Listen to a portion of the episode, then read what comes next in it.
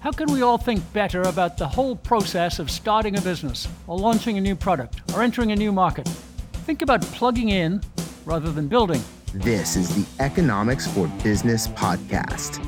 We are here to help all businesses become champions for customers and value, improving lives with preferred and innovative products and services. We offer you the knowledge and tools to make your entrepreneurial journey a successful one. Now, here's your host, Hunter Hastings. Hi, Hunter Hastings here. Our aim at Economics for Business is always to help businesses think better and then act differently as a result of that new thinking for greater business success. Today, we tend to think about building a business, whether that's a startup or a scale up or a project within a larger corporate entity. First, building is a metaphor. There are no bricks and mortar and steel frames, and we're not ants building a nest. Moreover, the term building is burdened with the concept of challenge and difficulty and scarcity. It's about identifying all the components of a value network, assessing them, assembling them, drawing up contracts, orchestrating a supply chain of partners in manufacturing and shipping and warehousing services, opening distribution channels, and many more building steps that seem difficult when all taken together. The metaphor of starting a business or launching a product is fraught with this imagery of difficulty and challenge. What if there's an alternative way to think? The alternative metaphor is plugging in, plugging into an existing network. It's a lot different than building. In this imagery, there are factories already humming, materials already tested, colors and fabrics already identified for you to choose from, designers already trained and on call, shippers and warehouses standing by, best practices proven and available, managers trained and management processes in place, talent identified, financing on tap, and a wealth of experience already gained and waiting to be transferred to you for your benefit. What should we call the functionality of this networked economy? Economists used to call it the production function or the capital structure. One of our favorite economists, Ludwig Lachmann, called it combination and recombination of assets. That's what entrepreneurs do. But what if it were already done? What if it were possible to plug your business idea and business model into a pre built value network? Our metaphor now is more like plugging into a network of energy, there to draw upon as needed, precisely for your purposes. This is the new way of thinking about entrepreneurship. Our guest today is Stephen Bluestein. He's a brilliant and brilliantly successful entrepreneur. He's one of those founders who literally started in his dorm room at the University of Kansas with a pet toy company called Pride Bites, which he conceived, launched, scaled, and expanded. And then, having succeeded, he identified all of the difficulties and challenges of that experience, challenges we can classify as business building, and decided to address and solve them for entrepreneurs who follow him with a new infrastructure concept in a company called Gembah. Steve, welcome to the Economics for Business podcast. Thanks, Hunter. Appreciate it. Thanks for having me. You're the CEO of Gembah, which is a company that streams, streamlines the logistics of product creation. So we we're going to understand that because I think it's a, a vision of the future. It's where the capital structure of the economy is going. It's a very, very innovative and, and big idea. Uh, I'd like to hear first, if we may, about how you got to this point. You started an entrepreneurial company before this one called Pride Bites. And I read that you conceived of it and started it in college. So maybe you can take us through that story a little bit. Yeah, that's right. I guess uh, you know, two kids and a family later. You know, it's quite quite some time since that point. So I think I have a little bit more gray hair since then. Um, but yeah, I, I, you know, we were in college, um, uh, we saw we we all had dogs. My my friends and I were in our group of friends, and uh, one of the dogs actually, I think, uh, got hurt one morning at like a tailgate or something, and ran across the field and had a piece of glass that cut cut the dog's foot. And uh, you know, we started to think, hey, like you know, there's no way for college students if something, God forbid, something happens to your animal, to to really uh, help that animal. You know, you're on a college salary, you know, budgets and uh, there's so many other things that you have to, to pay for, et cetera. And then you have these beautiful animals and how can you help them? So we, we thought about creating basically a pet product company um, that would give back to to you know dog owners or college students in needs, and really that that really expanded quite a bit. Um, you know, from being a college mascot focus to dog toy focused to pet product focused to custom pet product focused um, over the course of being flexible and continuing to see where the market and the uh, the uh, industry went. Um, and yeah, lo and behold, we got with uh, together, um, went through the process of finding, you know, overseas uh, factories, et cetera, and um, launched this brand. And um, shortly after we launched, we won best new product of the year in the pet space, um, which you know, lo and behold, were much larger companies than us before. So um, we kind of took that and ran with it, and really helped us kind of cement what we have learned today, which is you know a lot of supply chain knowledge and um, how to create products quickly and um, how to grow a brand. So it was a really great foundation um, for what we do today. So what I read was that it was uh, customized pet toys. Was was toys the focus? And, and if if it was, why was it the focus? How did you choose toys? Yeah, so it, it ended up being custom pet products, um, a line of custom pet products. Uh, we started with toys. Um, you know, it was kind of the hero product we started with, uh, which was called the Pride Bite, which is a foam-based dog toy. And uh, before in the market, really no one was using foam as a internal stuffing. Um, harder to work with, harder to manufacture. Uh, it, once in the manufacturing process, once the foam hits the air, it oxidizes, so it changes color and form and factor. Um, and so very kind of challenging. You have to really go from um, the time that the foam is created to you know uh, putting it within the product pretty quickly. Um, and so there was a lot of reasons why people didn't use it. And we started with foam um, because it actually um, had a lot of features that were good for, for animals. It uh, broke up small, it passed through the bowel system very easily, it didn't get tangled up into organs. Um, also was light. It could be multifunctional with taking it um, on land and in water. So there was a lot of elements to the fact that uh, why we wanted to use foam. So really that that was kind of the hero product in the line to, to allow us to understand like, hey, um, this is something that the market really wants. And then once we got in with that product, it was about expanding the product line and continuing to create uh, really high quality pet products, um, which is a lot of what we talk about with our clients at Gembah. Even even today is kind of starting with a hero product and building outward from one hero product. What was the customization part, Steve? Yeah, so at the beginning, we were um, actually taking your image of your dog, uh, hand drawing it, and then uh, printing it onto the product. Um, and also, um, all facets facets of the product could be customized. So, um, top of the product could be a different fabric. The side could be a different fabric. You could have different zippers and feature sets. And um, that was really the bread and butter. It was a logistics company, whereas the order would come in from Shopify. Um, we would take that order from Shopify, break it into components um, of the pet product and then um, send that um, information to a factory um, in Chinese and the format they needed to hand it to their production line manager. Um, and all of that would happen at a touch of a button and be able to organize customization down to a single unit, um, unlike they uh, were doing before, um, which allowed you know any factory to come on board who was used to retention based manufacturing to actually start working with Pride Bites um, and so that was kind of the key element of the black box we had operating um, the company at the time, um, which allowed us to do mass customization. So you're a bunch of college kids with an idea. How did you find manufacturers and distributors and supply chains and designers and all that kind of stuff? Had, presumably you had no knowledge of that, so you started from scratch. Is that right?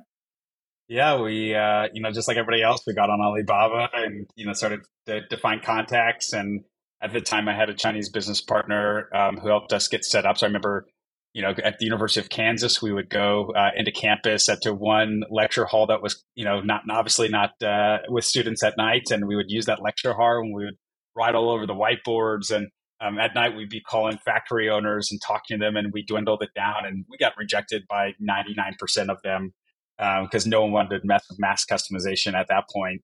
Uh, it was this was you know early 2010, and uh, you know there was just retention based uh, production going on, and Alibaba was starting to get a lot larger at that time. Um, and so yeah, it was just a lot of pounding the pavements, uh, calling one after the other, presenting ideas, and then I think we went through about 40 to 45 different prototypes of our first toy um, before we got one final. So a lot of grunt work was put in, a lot of sweat equity um, to really, you know, go out there and find the right uh, right factory to work with. Do you assemble that network yourself, or does Alibaba do it for you, kind of thing? You know, Alibaba is a great white pages. I think you know a lot of why we started Gembah at the very beginning was because we heard a lot of people using Alibaba, but in fact they weren't connecting with a real factory. They were connecting with a trading company or somebody else who was on there posing as a factory. Um, so I think uh, Alibaba is a great initial resource to check what's out there, what's being made. Um, but I would always be very, very cautious um, in terms of uh, going through and, and, understanding who you're working with um, on Alibaba because I think um, now it's gotten to be so crowded and convoluted in some degree. So um, a great place to start, at least. One more question about Pride Bites, just because it's fun. You were on Shark Tank, I yeah. and what what was that experience like? Yeah, it was it was awesome. Uh, you know, I think uh, I never would imagine in a million years that my first business would be successful because of a TV show.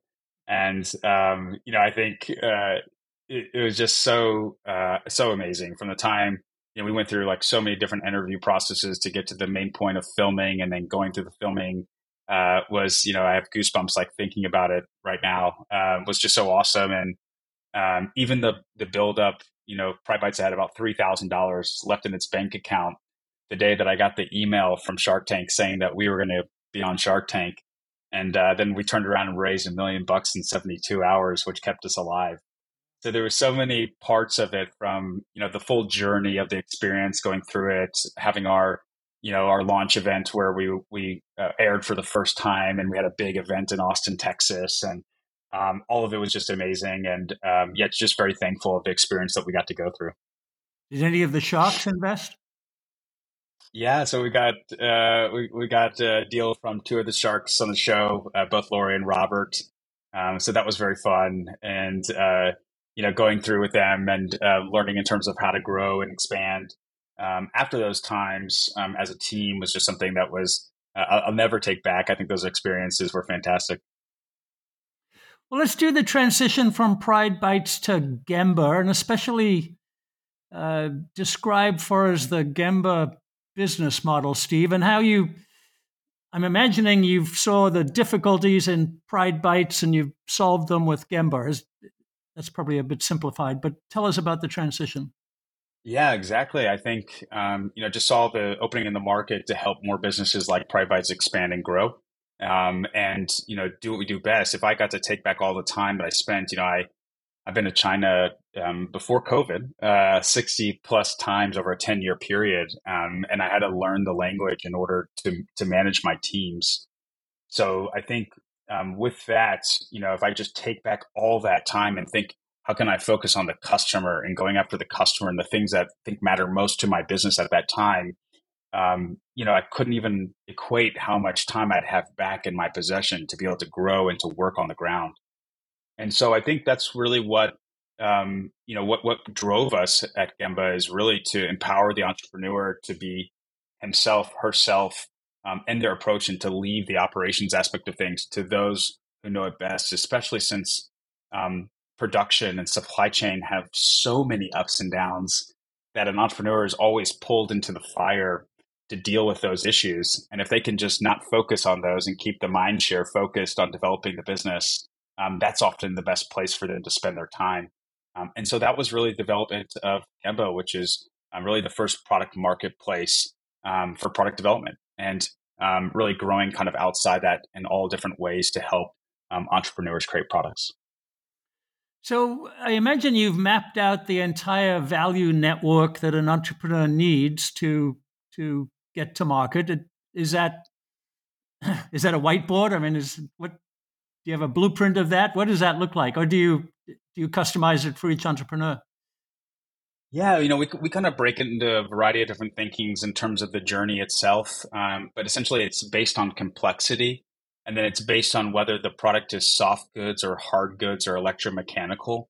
Um, and so, based upon those features, as soon as I talk to somebody, a brand, a big brand who's been doing this a long time, has a lot of products, or even an entrepreneur is just getting started, um, in our head, we can place them um, and we show obviously very visually um, where that where that entrepreneur, where that brand is starting in their journey or in their journey um, if they're already in production, um, based on the complexity of product and the product category that it is. And then um, very easy, it maps out a journey, um, have costs, et cetera, that are associated with each milestone as they move through it. And um, yeah, very, um, very easy um, to, to kind of just start the process of that journey. That's how um, our model works. We're non traditional in the sense that traditional sourcing companies would take a percentage of your production order. our costs range about the same, um, but we do it evenly so that we can provide much better support and service to somebody throughout their journey um, from the very beginning. Um, so that's kind of how the function of, of Gembah works internally. What what does that mean evenly, Steve? What you don't you're not charging a commission. You're you're billing services. Yeah, exactly. So we we price out per journey what the cost of the journey would be with us, um, and just bill evenly throughout the months that you're on that journey um, so that we don't take a percentage of your purchase order or your production when you get there. We can be completely transparent. We can connect you directly with the factory, which creates just so much of a better process because um, the way sourcing companies and traditional trading companies work, you don't really know the cost that they're charging you. You don't know everything that's baked into that. And you may not have a relationship with your factory itself. You may be working through some you know intermediary um, that really controls all your molds or the things, the tooling that that are so important to your business and the livelihood of your product. Um, so with us, we're completely transparent in that process, um, which allows us to be able to pack a lot more service um, into the process that you go through when you create a product. So, what do I have to bring to you as an entrepreneur? Let's say it's pre-market. I've got an idea. Maybe I've got a prototype. I might even have an MVP of some kind. But what what do I have to bring to you in order to initiate that process? Yeah, so um, a lot of people come to us without an idea or an idea. Um, we have um, reports and different things that we can work with. Um, you can rent time with experts. So if you don't know exactly what you want to do, you can rent time with experts where you can sit down and brainstorm and get things on the paper.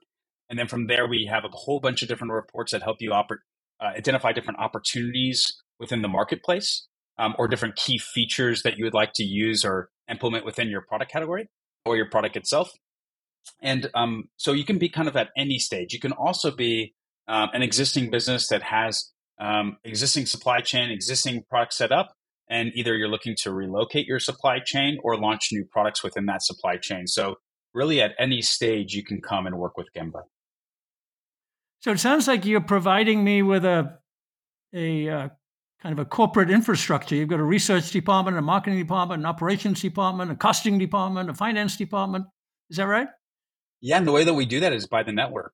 Um, we go out and recruit really the best people in the world to help you and then connect you with those folks through our network. Um, and so that's the way that we're able to really get best of class service in each category um, is by really handpicking and developing the network for you so that you don't have to go out there and spend the time to do it yourself. Yeah, and I don't need to hire either, right? I don't have to be good at hiring because you'll get the best people for me. That's right. And if you, you know, if, if there's any time that person that you're interacting with is not working out, it's no problem. You know, we can quickly swap out somebody um, that that would could you know that could join uh, your journey uh, and and fill in the place so that you can experience different people or um, different providers at any time if something was going um, in the direction that you didn't want it to go. Now, presumably, there's change in that network. The comp- competition is changing, and best practices are changing, and software technology is changing. Is so. How do you keep up with that? How do you keep your network refreshed and always best in class?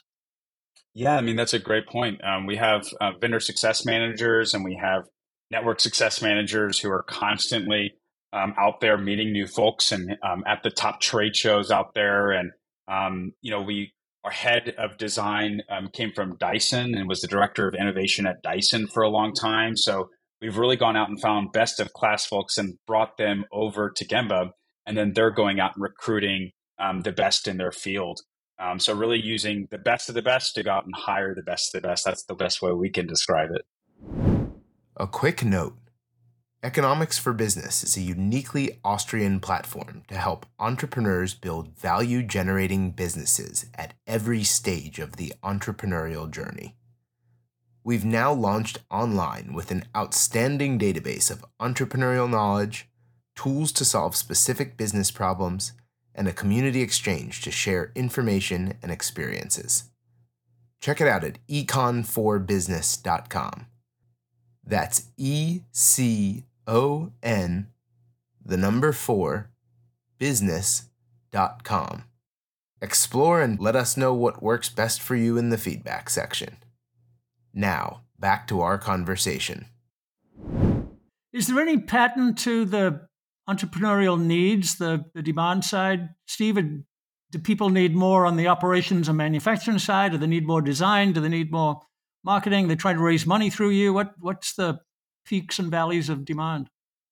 Yeah, I mean, I definitely think on the um, design help and supply chain help. So developing the products from scratch, needing the um, designers to create tech packs um, and design visuals um, to hand to a factory, and also on the on the side of finding the right supplier uh, and managing that supply chain once you have them.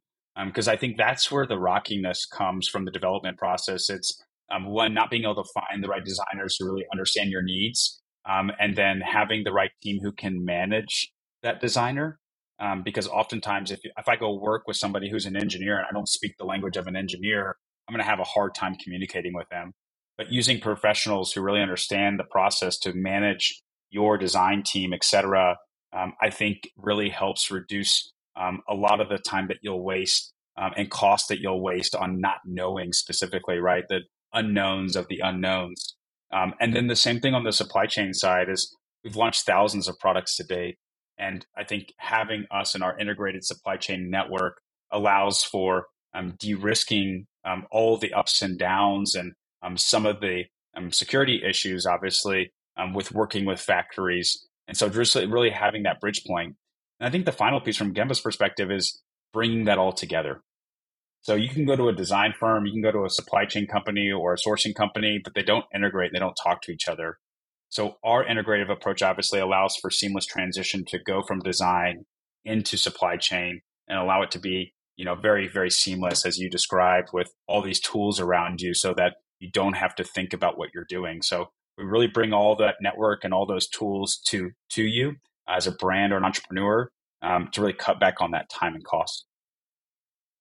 Can you do formulation? So let's say I'm thinking of a household cleaning product that is uh, effective but non-toxic and environmentally friendly. And I'm not a chemist; it's an idea. Can can you do that kind of formulation? You know, we don't uh, work with ingestibles. Um, uh, we call them potions and lotions. Uh, we have great partners that um, are formulators that we can definitely connect you to, and then we would do the packaging and all of kind of the the um, material products that would go into it, hard good products that would go into it um, but we don't do the physical ingestibles. Okay. Um, you mentioned some risks in supply chain about, you know, what if what if what if your customers find out that your garments are being made in a sweatshop or in, uh, you know, your your metals are being mined with human trafficking in Kenya or something like that? Can you can you search out all of those potential problems and, and avoid them? Certainly, yeah. We, we vet all of our factories, um, have an inspection protocol that they go through, and they go through the onboarding process with us. Um, so, do the best we can to root it out. Um, also, do in person inspections, um, and the factories can note that um, on our network as well. You can see that specifically that they've gone through an inspection from Gembah, those that have or have not. So, um, depending on your risk tolerance, you can definitely leverage us in order to provide further um, assistance on reducing reducing any risk that you would have with working with a supplier that uh, you would not be interested. I often say you want to work with a supplier that you would be willing to take your mother uh, to them and into that factory, um, and that's what we like to say here at Gembah as well. Is I want to connect you with a partner who you feel very comfortable with, bringing your mother to the factory in order to see what's going on. So, is it possible, Stephen, to ask you take me through a case history? Takes without giving away any names, maybe, or, or you know, something that, that you've been through recently from beginning to end that's been successful and just kind of trace that journey, as you call it.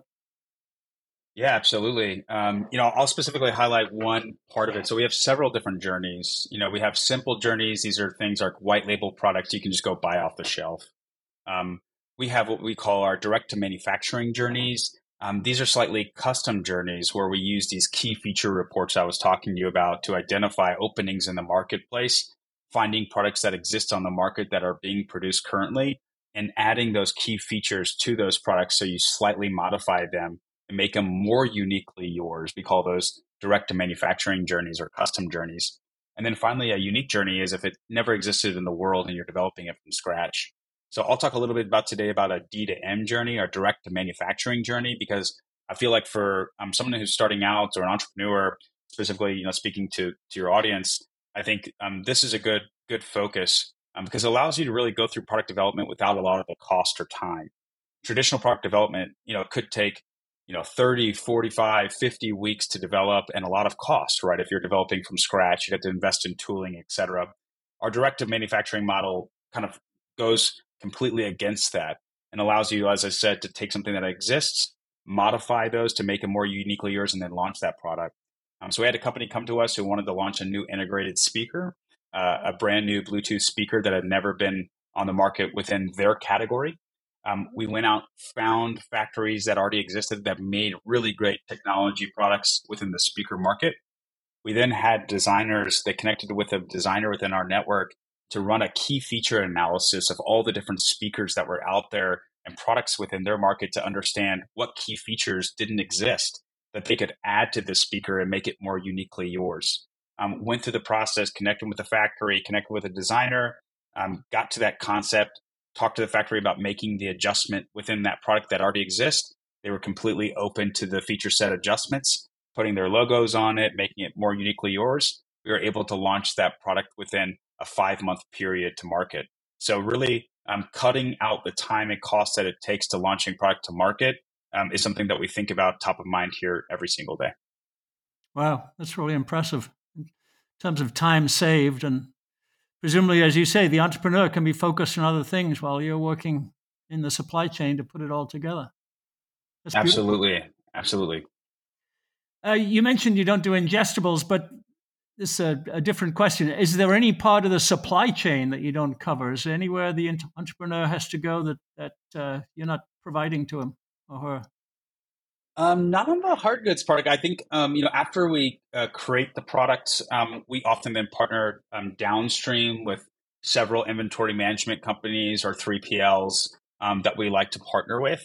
Um, and so we won't do the downstream, so selling it or anything else. But on the supply chain side, really, there's not much that we will not do. So from QC to compliance, et cetera, we all have those people within our network that can really support all elements of it. So at this point, uh, we'd be quite surprised if we ran into something uh, within supply chain that we didn't have in our network, but we're always open to going out there and finding it and bringing it to the network as well if we don't have it.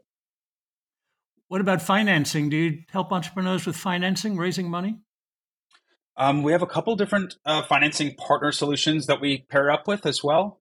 Um, anywhere from revenue based financing to um, some sort of um, debt financing or uh, factoring uh, inventory management uh, financing as well. So have a number of partners um, that can help with the financing element. Uh, Gembah doesn't do that, um, but uh, yeah, a number of great partners. Um, so OnRamp is one of them that I can think comes to mind immediately. Um, great partner in the financing space that can help um, for revenue based financing and getting um, new ideas off the ground. what about marketing? Is that something you leave to the the entrepreneur? It's their job to develop their own market. Yeah, well, you know, the designer, we can connect with the designer and do the branding. Um, that's something we do a lot every day and do package design, etc. Um, but when it comes to developing the brand design, uh, typically, yeah, we integrate with other marketing companies who would help uh, with that as well. Well, it's a fabulous story, Stephen. And as we discussed a little bit in advance, a part of my mind goes to this idea of the you know, new entrepreneurial society and a new capital structure for the economy where uh, an entrepreneur can focus on ideas or maybe the early stage of development, but the, the supply chain can be assembled by Gembah around that entrepreneur. And so now we've got a much more productive, innovative, idea driven, uh, customer focused kind of economy. Is that, do you see the same thing? Yeah, absolutely. I mean, we just got back from India, you know, meeting with our teams and seeing um, you know, our operations out there. And um, every day, you know, the global environment is getting better and better in terms of um, expertise and skill sets. And um, really uh, linking all this together, I think, is uh, is an amazing thing, an amazing part of our um, world that we live in today. Um, and so I think, you know, we continue to see different products that come out that will bring the global economy small, smaller. and allow you to interact uh, with with people all over the world in such a unique way. And so um, we're so excited to just be a part of that and enable um, that for supply chain and product development um, uh, in terms of the global ecosystem, a small part of of that journey. But um, yeah, we're really excited for all these enhanced tools and how it helps brands um, continue to deliver great products in the future. One of the things we see when we look at uh, the traditional big corporation is there's a lot of of value destruction and value extraction. They have giant HR departments and compliance departments, and there's all kinds of ways that they're not focused on the customer, not producing value. So, will will this entrepreneurial society, uh, what's the right word, undermine or maybe change the role of giant corporations? We'll have a lot more middle-sized innovators. Yeah, I mean, I think you've certainly seen it. You know, in in our world, we the Amazon aggregator space. You know, we saw new players coming coming to uh, consolidate um, existing product companies and um, really uh, kind of work at a more flexible structure that I think corporate America um, hasn't yet seen. So I think we'll continue to see that disruption as it um, becomes easier and easier to create products and launch different companies and um, work within this global economy. Um, I think that we'll continue to see great innovations, and I'm excited. I think it brings uh, more competition, which ultimately is only going to um, create better companies and create better performance. So at the end of the day, um, yeah, we're really excited to see all the innovation that's coming through and, and really helping the little guy. Um, I, I, think it's a, a really amazing opportunity. Yeah. Do you, you must find ideas or concepts or market gaps or opportunities in your travels and investigations. Do you ever turn the journey around and you, you take it out and say, hey, here's an idea that needs, needs an entrepreneur? You know, we, I think about a lot. I have too many ideas. I think if you ask my wife, she'd tell you that uh, I constantly have new ideas. So for me, it's about focus, certainly. Um, you know, I have two, two great companies, get to work with amazing entrepreneurs every single day. And, um, you know, I think it's just really something I'm super passionate about. So try to do as much as we can to, um, you know, place entrepreneurs and ideas together. Um, a new part of our business we're working on right now is called the Future Product Catalog where we're working with a lot of factories to actually develop new concepts so that we can bring them to sellers here in the states and and and and really broker this partnership together um, so that it can really again reduce the time and cost for sellers to go ahead and create new concepts by allowing the factories to bring the design and ideas forward rather than the, the sellers which is the traditional business and how it's always worked. Um, so again here at Gembah we're trying to create new exciting ways um, to cut down on that product development journey um, and to deliver extreme value. And I think um, we see that more and more every day um, as we continue to see all sides of our marketplace come to fruition. Yeah, that's fascinating. So the flow can go in both directions. And what, what give me an example of that, where a factory comes up with a, a new capability or something that that flows from them to the entrepreneur. What what's an example? Yeah, so I, I you know I have an incredible factory that we've been working with um, that that uh, has made all the accessory products for GoPro, the camera company, and a camera accessory company. And um, so they came to us um, and said, "Hey, we would love to. You know, here's our, our product catalog. These are pretty much old accessories and concepts that we've had over the years. We'd love to come out with the 2023 version."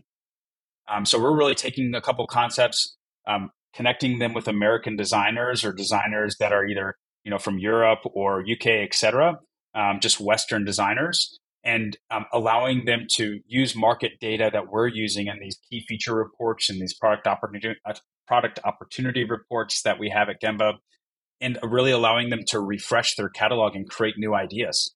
And then we're taking those ideas that are usually incentive backed, right? So either factories willing to give off 50% off the tooling costs or give a discount on their first order in order to attract a seller to come work with their factory. So again, the seller as all they have to do is kind of showcase what channels they sell to and how they're selling. Um, and then they could go partner with the factory and reduce the amount of time and product development costs that it takes for them on a typical basis by u- leveraging the factory to do that. So again, you know, I think um, we have this uh, factory. We've helped him develop these new products, and now we've connected him with the top seller who's now selling that product um, within their channels on Amazon. Um, so really cutting back the time and cost it takes for sellers um, to develop and create and launch new products. Yeah. Yeah, we call that expanding the value pie. There's there's value for both sides, and the pie gets bigger, and both both sides participate in it. That's I love that. I, I may have to quote you on that. Yeah, you, it's yours. Sounds good. So you're dealing with uh, countries all over the world and people all over the world. Do you see any difference in the kind of entrepreneurial energy or spirit? Is you know in India versus China versus the U.S. versus Europe? Is that differentiated, or you got entre- entrepreneurs everywhere? Yeah, I mean, I, uh, you know, there's definitely entrepreneurs everywhere. I would say, you know, the focus and um, you, you know where where the opportunities are, um, you know, usually are a, a bit different. Um, certainly, culturally, you know, things are are much different. So I think you know it's very interesting to see uh, what different areas are focused on what um, specifically, and and also what's really interesting is how fast ideas reach around the world. Um, you know, as soon as something comes up with one concept and you check another market, it's amazing to see that that concept's already developed in that foreign market already. Um, and, and, that was maybe my, my biggest eye opening uh, uh, experience when I was just came back from India is just how fast trends got to India of things that literally last week in America hit the news. I got into India and really it's everywhere. Um, so I think right now as the global economy is just so small and the reach is just so small that I think um, it's really going to be incredible what the next 10 years brings within product development and global supply chain. Um, as we start seeing other communities and other manufacturing um, areas start to emerge, um, Costa Rica, Nicaragua, so South America, right, and Colombia really starting to emerge as um, these great opportunities in supply chain. Um, whereas we've always thought about China and where the infrastructure in China is so incredible, Um, I think we're going to start seeing other areas around the world really start to develop as well. So um, I think that that will create new entrepreneurs and each of those markets I think that we're yet to see.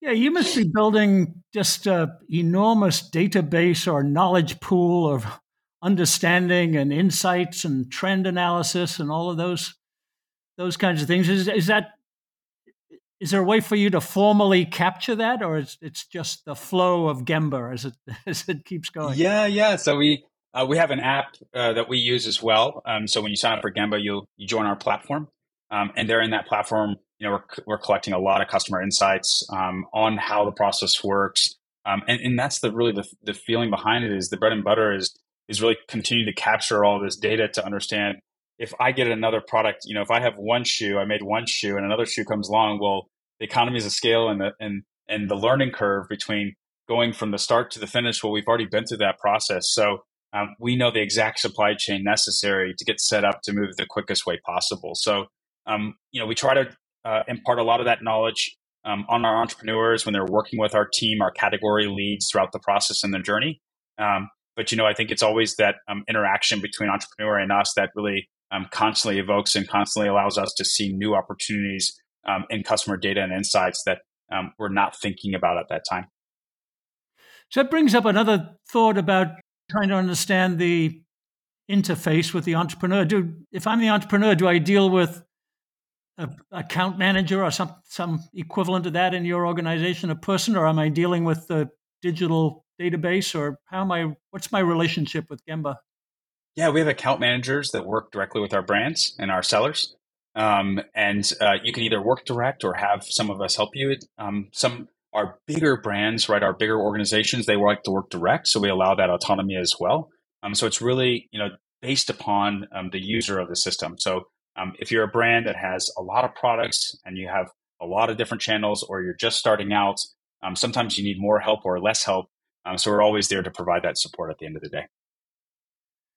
Well, Steve, I'm fascinated by what you're you're doing. You've invented a whole new economy, I think, and picture you in that dark unused lecture hall at the university scribbling on whiteboards, and then and then you got Absolutely. here. So that, you use the word journey, and we love that, but it's an unmapped journey, right? You didn't know you were going to get here. It just it emerged. Not at all. Started started with dog toys and, and ended here. You know, so it's amazing uh, what can happen. I spoke to the the University of Kansas students yesterday, and I was telling them my my last point. You know, consistency and grit is what I tell my team every single day, but also being flexible. I think this this world and as it's changing so quickly, um, you know, the emergence of AI, I feel like it's swept swept the swept the world within the last couple weeks at least. Uh, you know, leading from CES, um, that's all I've been hearing about. So I think things change so quickly um, that you really got to be on top of your game and really being able to recognize these trends as it happens. And um, we certainly believe here at Gembah that we've um, unlocked that key for entrepreneurs to really gain a ton of value. And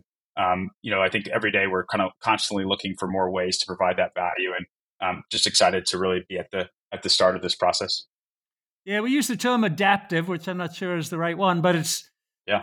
there's no point in planning. There's no point in strategy. You just got to assemble the network as you do, and and adapt to to what happens as a result. So I think you've you've captured that in a brilliant way. Well, thank you. Really changing our messaging as we go. I'm taking notes. You know.